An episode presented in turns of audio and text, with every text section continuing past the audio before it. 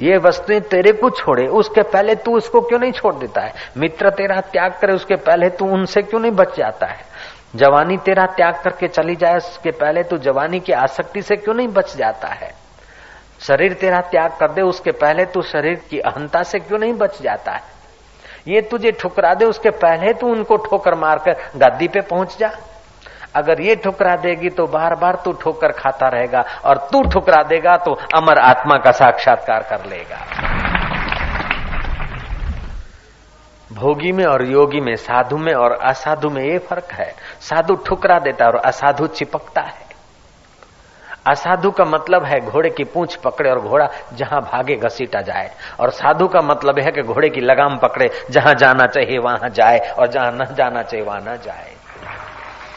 ज्ञान विज्ञान तृप्तात्मा कुटस्थो विजितेन्द्रिया। युक्ता इति उच्चते योगी समलोष्टा समकांचना चित्त में कुछ शांति आई, कुछ समता के गीत गुंजे हैं। मस्ती मस्ती में राजा भगीरथ गए तीतल ऋषि के आश्रम में। तीतल मुनि ने देखा कि शिष्य शिष्य नहीं, अब गुरुओं की खबर देता हुआ आ रहा है। अब वो लाचार राजा नहीं है। लाचारी वासना में होती है, लाचारी भोग में होती है, त्याग में लाचारी गाय की भोग भोगने में आप स्वतंत्र नहीं, लेकिन त्याग करने में आप स्वतंत्र हैं। इच्छा पूरी करने में आप स्वतंत्र नहीं है, इच्छा निवृत्त करने में आप स्वतंत्र हैं। लोग बोलते हैं कि महाराज, जरा सा ये इच्छा पूरी कर ले। इच्छा पूरी नहीं होती, हजूर, इच्छा गहरी उतरती है। जरा सा बीड़ी पी लें, इच्छा पूरी कर लें, बीड़ी की आदत गहरी हो जाएगी, भांजे। याद रखना। नारायण नारायण। बोलो ना। नारायण नारायण जरा ये खा लें आइसक्रीम। आइसक्रीम पहले जो बनता था वो अलग बात है, और आजकल जो आइसक्रीम बनता है ना, खाते तो जरा स्मूथ होता है तो ये स्मूथ होने के पीछे हड्डियों का पाउडर काम करता है।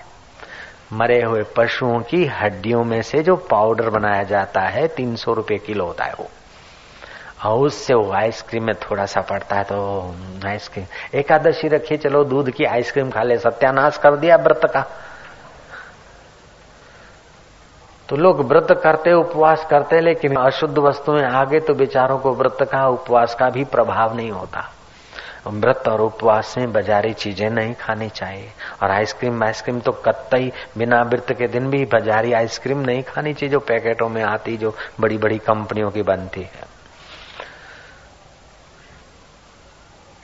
तो भगीरथ को देखकर तीतल मुनि ने देखा कि ये जिज्ञासु है। तितिक्षा भी है, त्याग भी है श्रम भी है, दम भी है, ईश्वर में श्रद्धा भी है, गुरुवचनों में श्रद्धा भी है। अच्छा बैठ बैठे। फिर उपदेश सुनाना शुरू किया। थोड़ा रोज उपदेश सुने, आश्रम की सेवा करे, ऐसे करते करते। भगीरथ राजा को ज्ञान तो हो गया, फिर विज्ञान स्वरूप में वो तृप्ति में टिक गया। गुरु ने कहा, आप चाहे जहाँ बिचरो बेटा, अब तेरा बाल बांका नहीं हो सकता है। अब तो त्रिभुवन में तू विचरण कर। आप तेरे को क्या करेगा? मान क्या करेगा अपमान? क्या करेगा मित्र और क्या करेगा शत्रु? तूने अपने षडरिपों पर विजय पा लिया है। तू कुटस्थ हो गया, जितेंद्रिय हो गया है। अपने स्वरूप का एक बार मज़ा आ जाए। फिर चाहे तुम बच्चों को जन्म देते हो, चाहे राज्य करते हो, चाहे युद्ध करते हो, फिर भी तुम्हारा पतन नहीं हो सकता है। राज्य करे रमणी रमे के ओढ़े मृगशाल, जो करे सो सहज में सो साहिब का लाल, अखा भगत ने कहा। तुलसीदास ने कहा, निज सुख बिन मन हो वही की थीरा? जब तक निज का सुख नहीं मिला, तब तक मन स्थिर नहीं होता है। जैसे लोहे की पुतली को एक बार पारस का स्पर्श करा दो ठीक से, फिर उसको चाहे कीचड़ में धर दो।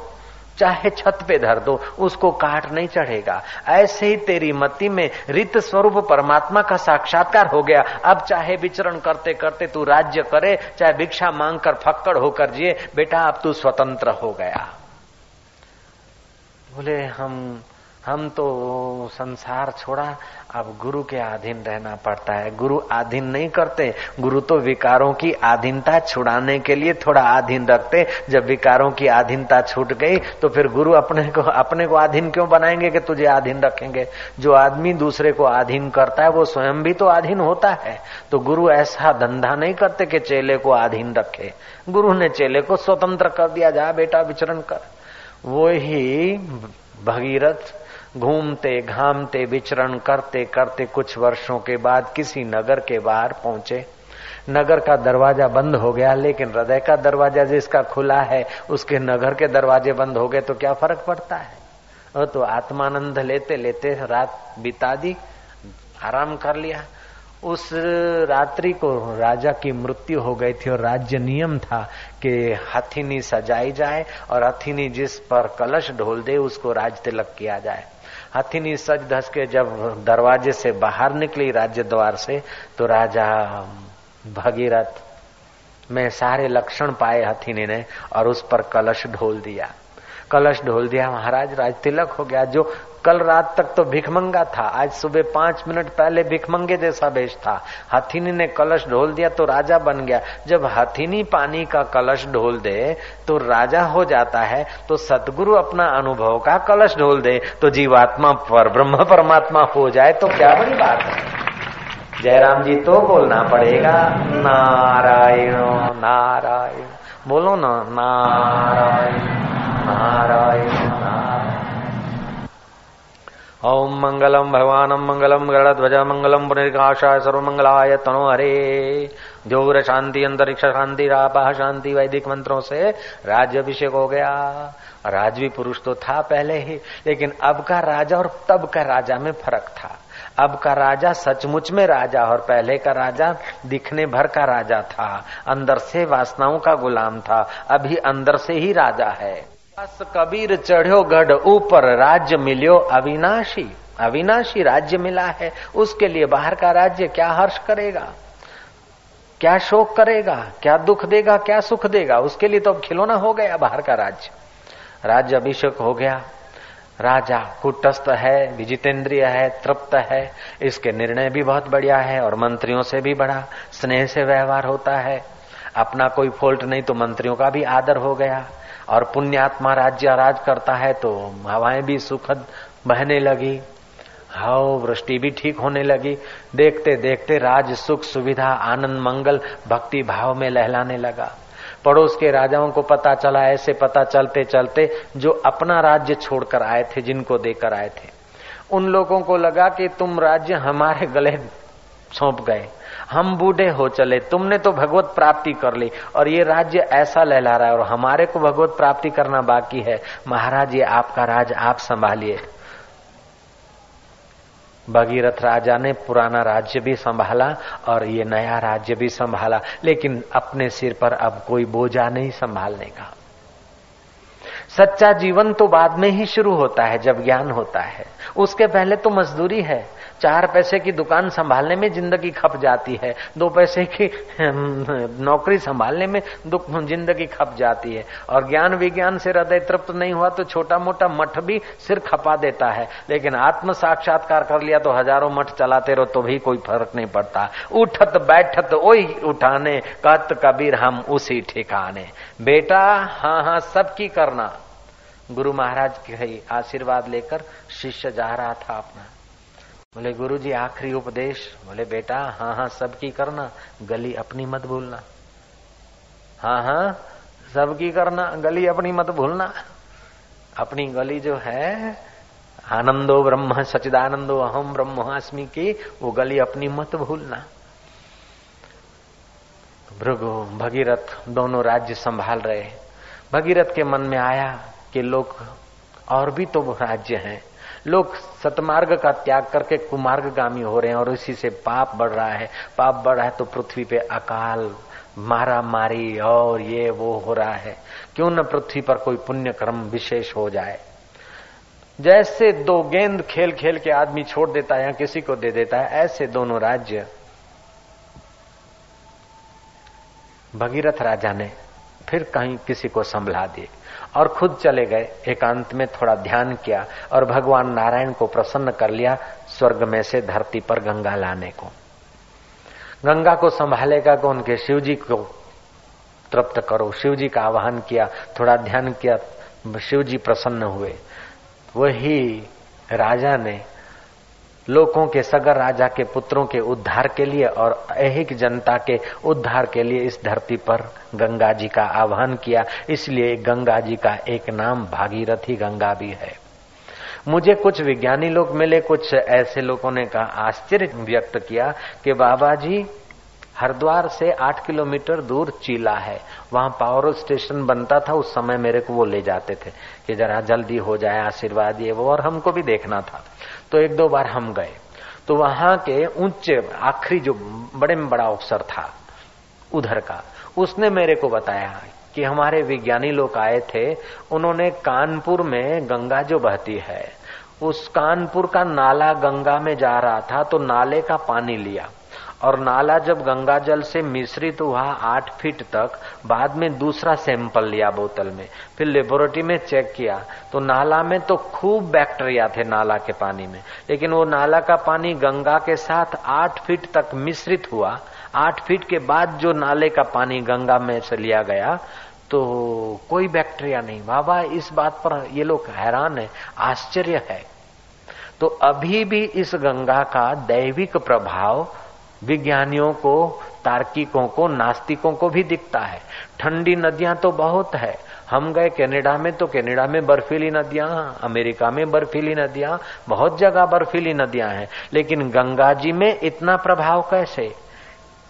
कि ब्रह्मवेता जो ज्ञान विज्ञान से तृप्त हुए हैं, कुटस्थ हैं, ऐसे पुरुष ने नारायण का संकल्प शिवजी का संकल्प, और फिर ऐसे पुरुष का प्रयत्न, ये और बाद में हज़ारों लाखों वर्षों से उस धरती पर साधु संत महापुरुष जीते आए, रहते आए, भजन करते आए, उन चट्टानों को देखते आए। तो जो ज्ञान विज्ञान से तृप्त हुए, ऐसे पुरुषों की दृष्टि जिन चट्टानों पर पड़ी, जिस हिमालय की रेंज में पड़ी है, और वहीं से वो बर्फ़ पिघल पिघल के आती है, इसलिए अभी भी गंगा का प्रभाव जल में दिखता है और वर्षों तक बिगड़ता नहीं, ये प्रत्यक्ष प्रमाण है। तो जिसकी ज्ञान गंगा प्रकट हुई है महाराज, वो जिस जल को छू दे, उसके लिए वो जल गंगा जल हो जाता है। स्नातम तेन सर्व तीर्थम उसने सारे तीर्थों में स्नान कर लिया। दातम तेन सर्वदानम, उसके द्वारा सारा दान दिया गया। कृतम तेन सर्व यज्ञम उसके द्वारा सारे यज्ञ हो गए। ये न क्षणम मन ब्रह्म विचारे स्त्रीम कृतवा। जिसने एक क्षण के लिए भी उस ब्रह्म परमात्मा में अपने मन को स्थिर किया है तो जो वर्षों तक आत्म परमात्मा में रमण किए हुए हैं। ऐसे पुरुष जब गंगा लाते हैं, अथवा ऐसे पुरुष जब गंगा किनारे रहते हैं, अथवा तो ऐसे पुरुष जब गंगा में नहाते हैं तो गंगा का प्रभाव तो रहेगा ही। मैंने पौराणिक कथा सुनी है कि एक बार गंगा जी अपना ये जो गंगा बह रहा है, गंगा का जल, ये गंगा का स्थूल शरीर है। दूसरा आदि भौतिक शरीर ये है, आदि देविक शरीर से गंगा जी ब्रह्मा जी के पास गई। प्रभु, आप लोगों ने तो मुझे पृथ्वी पर भेजा है, और गंगे हर करके लोग गोता मारते हैं तो मुझमें पाप छोड़कर जाएँगे। तो धीरे धीरे तो मैं तो बोझिली हो जाऊँगी, पाप मुझमें बढ़ जाएँगे, मेरा क्या होगा? ब्रह्मा जी ने कहा, तुमने ठीक प्रश्न किया ठहर जरा मैं तेरे प्रश्न का उत्तर ले आता हूँ। ब्रह्मा जी ने करमंडलू से पानी लिया, तीन आचमन ली, पद्मासन बांधा, कुशासन पर बैठे ब्रह्मा जी और ध्यानस्थ हो गए। दोषण के बाद ब्रह्मा जी ने कहा कि गंगा तुझ में लोग स्नान करेंगे, लोग तो निष्पाप होंगे और पाप तुझ में आएँगे। लेकिन जो ज्ञान गंगा में स्नान किए हुए हैं, ज्ञान विज्ञान तृप्त आत्मा कूटस्थ विजितेंद्रिया की अवस्था पर पहुँचे हैं। ऐसे पुरुष कब कबार जब नहाएँगे तो तू स्वयं पावन हो जाएगी, पवित्र हो जाएगी। तो विद्यार्थी जाते हैं इस कॉलेज में तो पढ़ने के लिए, प्रोफेसर जाता है तो पढ़ाने के लिए, जल और वस्तुओं को तो साफ़ करता है, लेकिन जल का मैल निर्मली से साफ़ हो जाता है। ऐसे जिसके हृदय में ज्ञान गंगा प्रकट हुई है, ऐसे पुरुष जब तुझ में गोता मारेंगे तो तू स्वयं पवित्र हो जाएगी। तो आप अपने को भी पवित्र कीजिए, अपने अड़ोस पड़ोस को भी पवित्र कीजिए, भगवान के इस वचनों से कि ज्ञान पा लीजिए, क्या नित्य है, क्या अनित्य है। क्या मैं हूँ और क्या मेरा है? ये शरीर तुम नहीं हो, शरीर तुम्हारा है। वस्तु वस्तु तुम नहीं हो। जैसे ये लेटर पैड में नहीं हूँ, ऐसे ये माइक में नहीं हूँ, ऐसे मैं हाथ नहीं हूँ, मैं सिर नहीं हूँ, मैं पैर नहीं हूँ, मैं जिगर नहीं हूँ, मैं मन नहीं हूँ, मैं श्वास नहीं हूँ, मैं बुद्धि नहीं हूँ, मैं अंतःकर नहीं हूँ। नेति नेति नेति नेति करते करते बाकी जो रह जाए हा हा उसका ज्ञान। उसका ज्ञान में अगर आप टिक गए तो हो गया विज्ञान आपको तृप्ति मिल जाएगी। स्थूल शरीर की क्रिया आप अपने सुख के लिए नहीं करेंगे। सूक्ष्म शरीर का चिंतन आप अपने सुख के लिए नहीं करेंगे। कारण शरीर की समाधि आप अपने लिए नहीं करेंगे, क्योंकि आपका अपना आपा तो ऐसा है कि वो सदा तृप्त है, सदा सुख स्वरूप है। ऐसा बोध हो जाए तो आपका तो भला हो जाएगा। आपकी मीठी निगाह जिस पर पड़ेगी, उसका भी अंतकण पावन होने लगेगा। तुम तसल्ली न दो, सिर्फ़ बैठे ही रहो, महफिल का रंग बदल जाएगा, गिरता हुआ दिल भी संभल जाएगा। जो ज्ञान विज्ञान से तृप्त है, ऐसे पुरुषों के बीच अगर हम बैठे ही हैं, वे पुरुष न भी बोले, चुपचाप बैठे रमन महर्षि। मुरारजी भाई देसाई प्राइम मिनिस्टर इंडिया के। उन्होंने कई बार कहा, अमेरिका में भी एक बार कहा, गणेश टेंपल में शिकागो में। मेरा प्रवचन था वहाँ। मुरारजी भाई ने कहा कि मैं कलेक्टर से लेकर प्राइम मिनिस्टर तक के पोस्ट का अनुभव किया। लेकिन रमन महर्षि के चरणों में बैठने से जो मुझे शांति मिली, ऐसा सुख और शांति मुझे कहीं नहीं मिली। कलेक्टर से लेकर प्राइम मिनिस्टर तक के पोस्ट का अनुभव किया। लेकिन रमन महर्षि के चरणों में बैठने से जो मुझे शांति मिली, ऐसा सुख और शांति मुझे कहीं नहीं मिली। एटलामा तेटलू तो तेटलामा केटलू जिनको आत्म शांति मिलती है उस पुरुषों के चरणों में बैठने से प्राइम मिनिस्टर की कुर्सी का सुख भी कुछ नहीं तो उनके हृदय में कैसा सुख होता होगा? जयराम जी तो बोलना पड़ेगा। तुलसीदास ने ठीक कहा है, मेटत कठिन को अंक भाल के भाग्य के कु अंक जो है कठिन, वो भी मिट जाते हैं। तो आप अभ्यास कीजिए बार बार अपने मन को समझाइए कि ये क्या है। जिसके लिए तू भाग रहा है, वो आखिर कब तक? जो चीज़ तू चाहता है, ऐसी चीज़ें तो हज़ारों लोगों को मिला, फिर भी क्या है? उनके दुख मिट गए क्या? अरे, वो चीज़ मिली तो क्या, न मिली तो क्या? जो तेरे को सदा मिला मिला है तो उसी का चिंतन करके उसी में आजा तेरा भला होगा। जैसे राजा जनक ने अपने मन को समझाया और आत्म साक्षात्कार कर लिया जैसे सुखदेव जी महाराज ने राजा जनक के उपदेश को पाकर वो अपना अनुभव बना लिया। ऐसे ही आप भी भगवान के उपदेश को सुनकर अपना अनुभव बनाने के लिए यत्न कीजिए। तीर्थ का प्रभाव बढ़ाइए। जितना जितना आप आत्मचिंतन करते हैं, पवित्र जीवन जीते हैं, जप करते हैं, आपका भी भला होता है, तीर्थ की भूमि का भी प्रभाव बढ़ता है। जितना नशा, गांजा, भाँग आदि अपन लोग करेंगे, उतना अपना भी हानि होता है और तीर्थ का प्रभाव भी कम होता है। जितना किसी की निंदा, स्तुति, राग, द्वेष करने से अपना हृदय भी मलिन होता है, वातावरण भी मलिन होता है। लेकिन सबकी गहराई में जो परमात्मा है, उसके विषय में सुनना, सुनाना, ध्यान करना, कराना, जप करना, कराना, कीर्तन करना, कराना, सेवा करना, कराना, इससे अपना भी भला होता है, दूसरों का भी भला होता है। हरि ओ। कुंभ माना। गुरु, कुंभ में हो। मेष, सूर्य एक रेखा में आए। उस समय कुंभ का मेला लगता है। जैसे साधारण दवाई से मरीज़ ठीक नहीं होता है तो कभी कभी विशेष इंजेक्शन लगाया जाता है, मरीज़ ठीक हो जाए। ऐसे संसारी का मन साधारण सत्संग से, कीर्तन से अथवा साधारण कर्मों से उनका मन ठीक नहीं होता है तो कभी कभी कुंभ जैसे अवसरों पे आकर जप, ध्यान और सतपुरुषों की शरण लेते हैं तो उनको विशेष डोज मिल जाता है तो उनके पाप नष्ट हो जाते और उनके आध्यात्मिक आरोग्यता का दर्शन होने लगता है। नारायण नारायण। बोलो ना, तुम ग्राहकी तो बहुत दूर तक पहुँच गए, लेकिन आवाज़ कम आ रहा है। नारायण नारायण नारायण नारायण। नारायण नारायण नारायण नारायण नारायण नारायण। एक सेठ था पुरसुमल। वो किसी महापुरुष के संपर्क में रहा। कुछ ज्ञान हुआ था कि आखिर ये सब छोड़ देना है। उस ज्ञान में उसका थोड़ा सा अधिकार हो गया था। एक बार उसका बेवही बैठा था। नौकरानी भागती भागती आई, सेठ सेठ सेठ, वो हाँ सेठ सेठ, वो हार खो गया हार खो गया। सेठ ने कहा, अहो, कल्याणम, सुठो थो बेवही सोच रहा है कि क्या इनको असर नहीं हुई? थोड़ी देर के बाद आधा पौना घंटा बीता। नौकरानी भागती आई। ओ सेठ जी सेठ जी सेठ जी हार खोया नहीं था। वो तिजोरी के दूसरे खाने में अम्मा ने रख दिया था, मिल गया। सेठ बोलता है, अहो, कल्याणम। ये भाई ने पूछा कि खो गया तभी अहो, कल्याण, और मिल गया तो अहो, कल्याण, ये क्या बात है? बोले, खो गया तो एक दिन सब एक साथ छोड़ना पड़ता तो अभी से थोड़ा थोड़ा छूट रहा है। अच्छा है, अहो, कल्याणम। एक साथ छोड़ते तो ज़्यादा चिंता होती, मन शायद लग जाता उसमें। फंस जाते, नौ लाख का हार था। छूट गया। अभी से थोड़ा बोझा कम हो रहा है अहो कल्याण। और फिर आए कि मिल गया है तो जब नौकरानी खुश है, सेठानी खुश है, पड़ोसी खुश है तो हम दुखी क्यों हो गए? मिल गया, वो खुश है तो हम भी खुश हैं। अहो कल्याणम आपके जीवन में भी एक माई आई कि मेरे तो कृष्ण कन्हैया की पूजा की सामग्री आज चोरी हो गई, खाना नहीं खाया।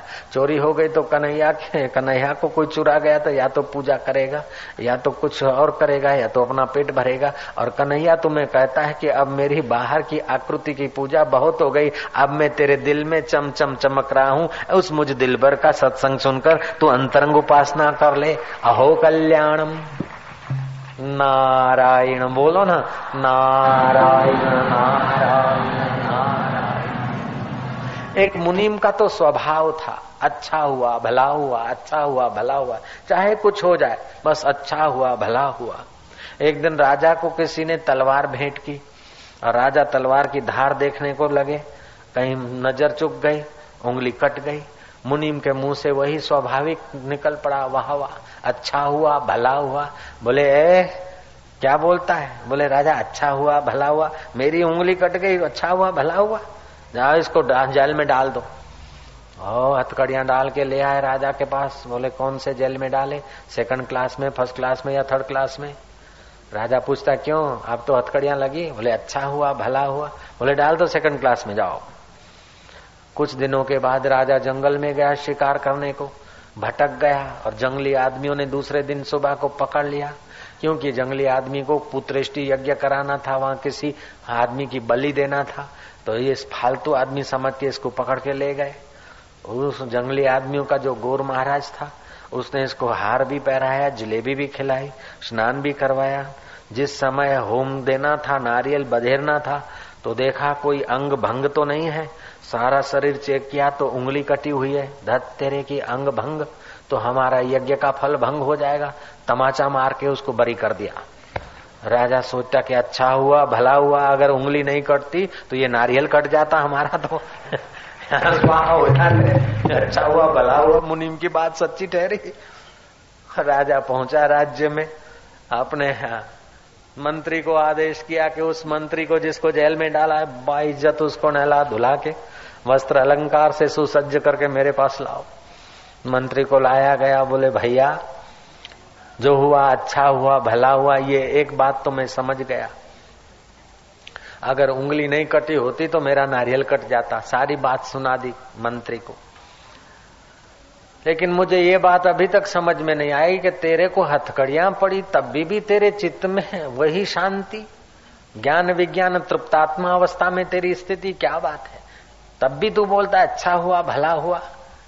ऐसा क्यों?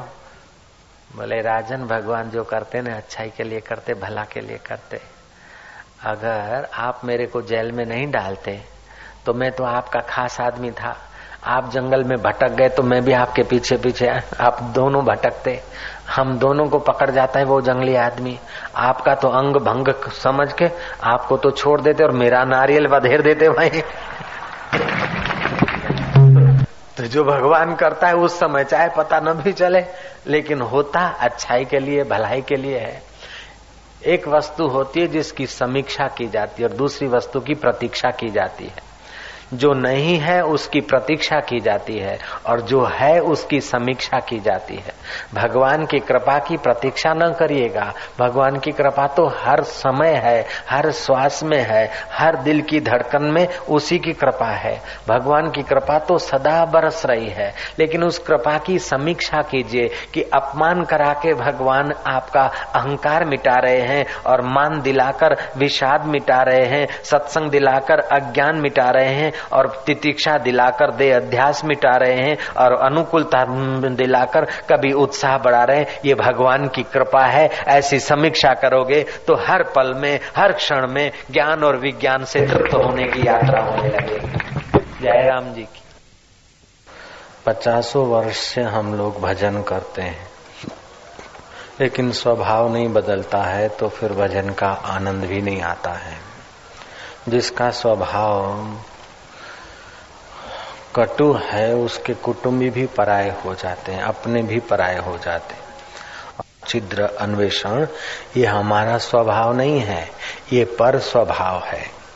हमारा स्वभाव शांत है।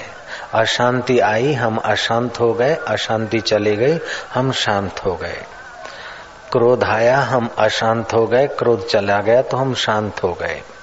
तो वास्तविक में हमारा स्वभाव शांत है, लेकिन हम भजन करते हुए भी अपना पुराना अशांति वाला, क्रोध वाला, छिद्र अन्वेषण वाला स्वभाव नहीं बदलते तो फिर भजन का चमत्कार नहीं दिखता है। जय राम जी की।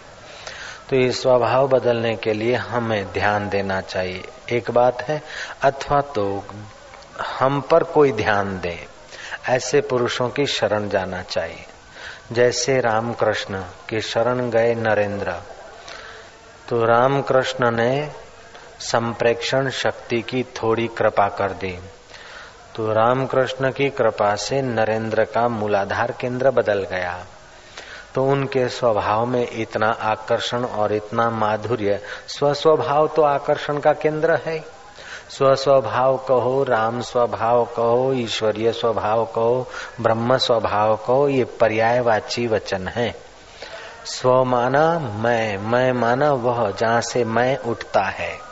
फिर मैं माई हूँ, ये सुन लिया है। मैं भाई हूँ, मैं गुजराती हूँ, ये सुन लिया है। जहाँ से मैं स्फुरित होता है, वह चैतन्य आत्मा। तो ये चैतन्य आत्मा सबको अपना आपा प्रिय होता है। सब अपने आप को तो स्नेह करते हैं, अपने कारण ही सारी चीज़ों को स्नेह करते हैं। मैं धोती को क्यों संभालता हूँ कि मेरे उपयोग में आती बालों को क्यों संभालता हूँ, मेरे उपयोग में आते हैं। इन चीज़ों को, उन चीज़ों को क्यों संभालता हूँ, मेरे उपयोग में आते हैं। अर्थात मेरे शरीर के उपयोग में। लेकिन कभी कभी शरीर भी लोग छोड़ देते हैं अपने स्व के लिए। इससे तो मर जाऊँ तो सुखी हो जाऊँ। तो अपना स्व शरीर से भी ज़्यादा प्यारा है। तो साधना का मतलब है आदमी विकारों में अथवा परिवर्तित चीज़ों में न उलझकर स्वभाव में आ जाए। जैसे रामायण में आप लोगों ने सुना होगा, शंकर सहज स्वरूप संभारा, लागी समाधि अखंड अपारा। शंकर जी ने सहज स्वरूप को संभारा, अपने स्वरूप को संभारा तो समाधि लग गई अखंड अपार। विघ्न बाधा तो शिवलोक में भी होंगे और वैकुंठ में भी होते हैं। विघ्न बाधा तो प्रकृति के सारे इलाके में होते हैं। स्व के स्वभाव में विघ्न बाधा नहीं, बाकी तो विघ्न बाधा होता ही रहता है। शिव जी नहीं चाहते थे कि पार्वती राम जी की परीक्षा लेने जाए, लेकिन पार्वती गई। शिव जी नहीं चाहते थे कि पार्वती दक्ष के यज्ञ में जाए, लेकिन पार्वती गई। तो शिव जी ने क्या करा? शिव जी दुखी नहीं हुए डाइवर्स देने के लिए उद्धत नहीं हुए, परेशान नहीं हुए। शिव जी ने स्व का स्वभाव का चिंतन किया। शंकर सहज स्वरूप संहारा, लागी समाधि अखंड अपारा। ऐसे ही आपका दोस्त, आपका मित्र, आपकी बहन, आपका भाई, आपका गुरु भाई, आपका गुरु अथवा दादा गुरु या चाचा गुरु, या भतीजा चेला, जो भी होगा, वो सदा एक दूसरे के अनुकूल ही सब रहे, ये संभव नहीं। जयराम जी की। आपका शरीर आपके कहने में सदा नहीं रहता, आपका मन आपके कहने में सदा नहीं रहता तो आपके दोस्त या आपके मित्र या आपके पड़ोसी या आपके और लोग सदा आपके अनुकूल रहे, ये संभव नहीं है। लेकिन आप अपने को ऐसा बनाइए कि अनुकूल रहते हैं, तभी भी आप सुखी हैं और कोई प्रतिकूल हो जाता है तो आप उनकी प्रतिकूलता में अपने को झोंकिए मत। जैसे एक ड्राइवर ड्राइविंग करते समय साइड ले लेता है, बिना सिग्नल दिए हुए, और सेठ क्रुद्ध होता है। बाबा ने कहा कि तुम परेशान मत हो, ड्राइवर को डांटते हो, लेकिन पहले तुम अपने को सजा दे रहे हो। बोले, बाबा जी, ये नालायक मन, अरे भाई, भले इसने गलती की, लेकिन तू परेशान क्यों हो रहा है? पहले अपने चित्त को ठीक रख। बाद में उसको समझा तो वो बात मानेगा, तू गालियाँ देता रहेगा, अशांत होकर उसको बोलेगा तो हाँ तो बाहर से भर लेगा, लेकिन भीतर से सोचेगा कि सेठ का कुछ हो जाए। जयराम जी की। मुंडे मुंडे मतिर भिन्ना, ये सृष्टि है विचित्रता, अनादिकाल से आई।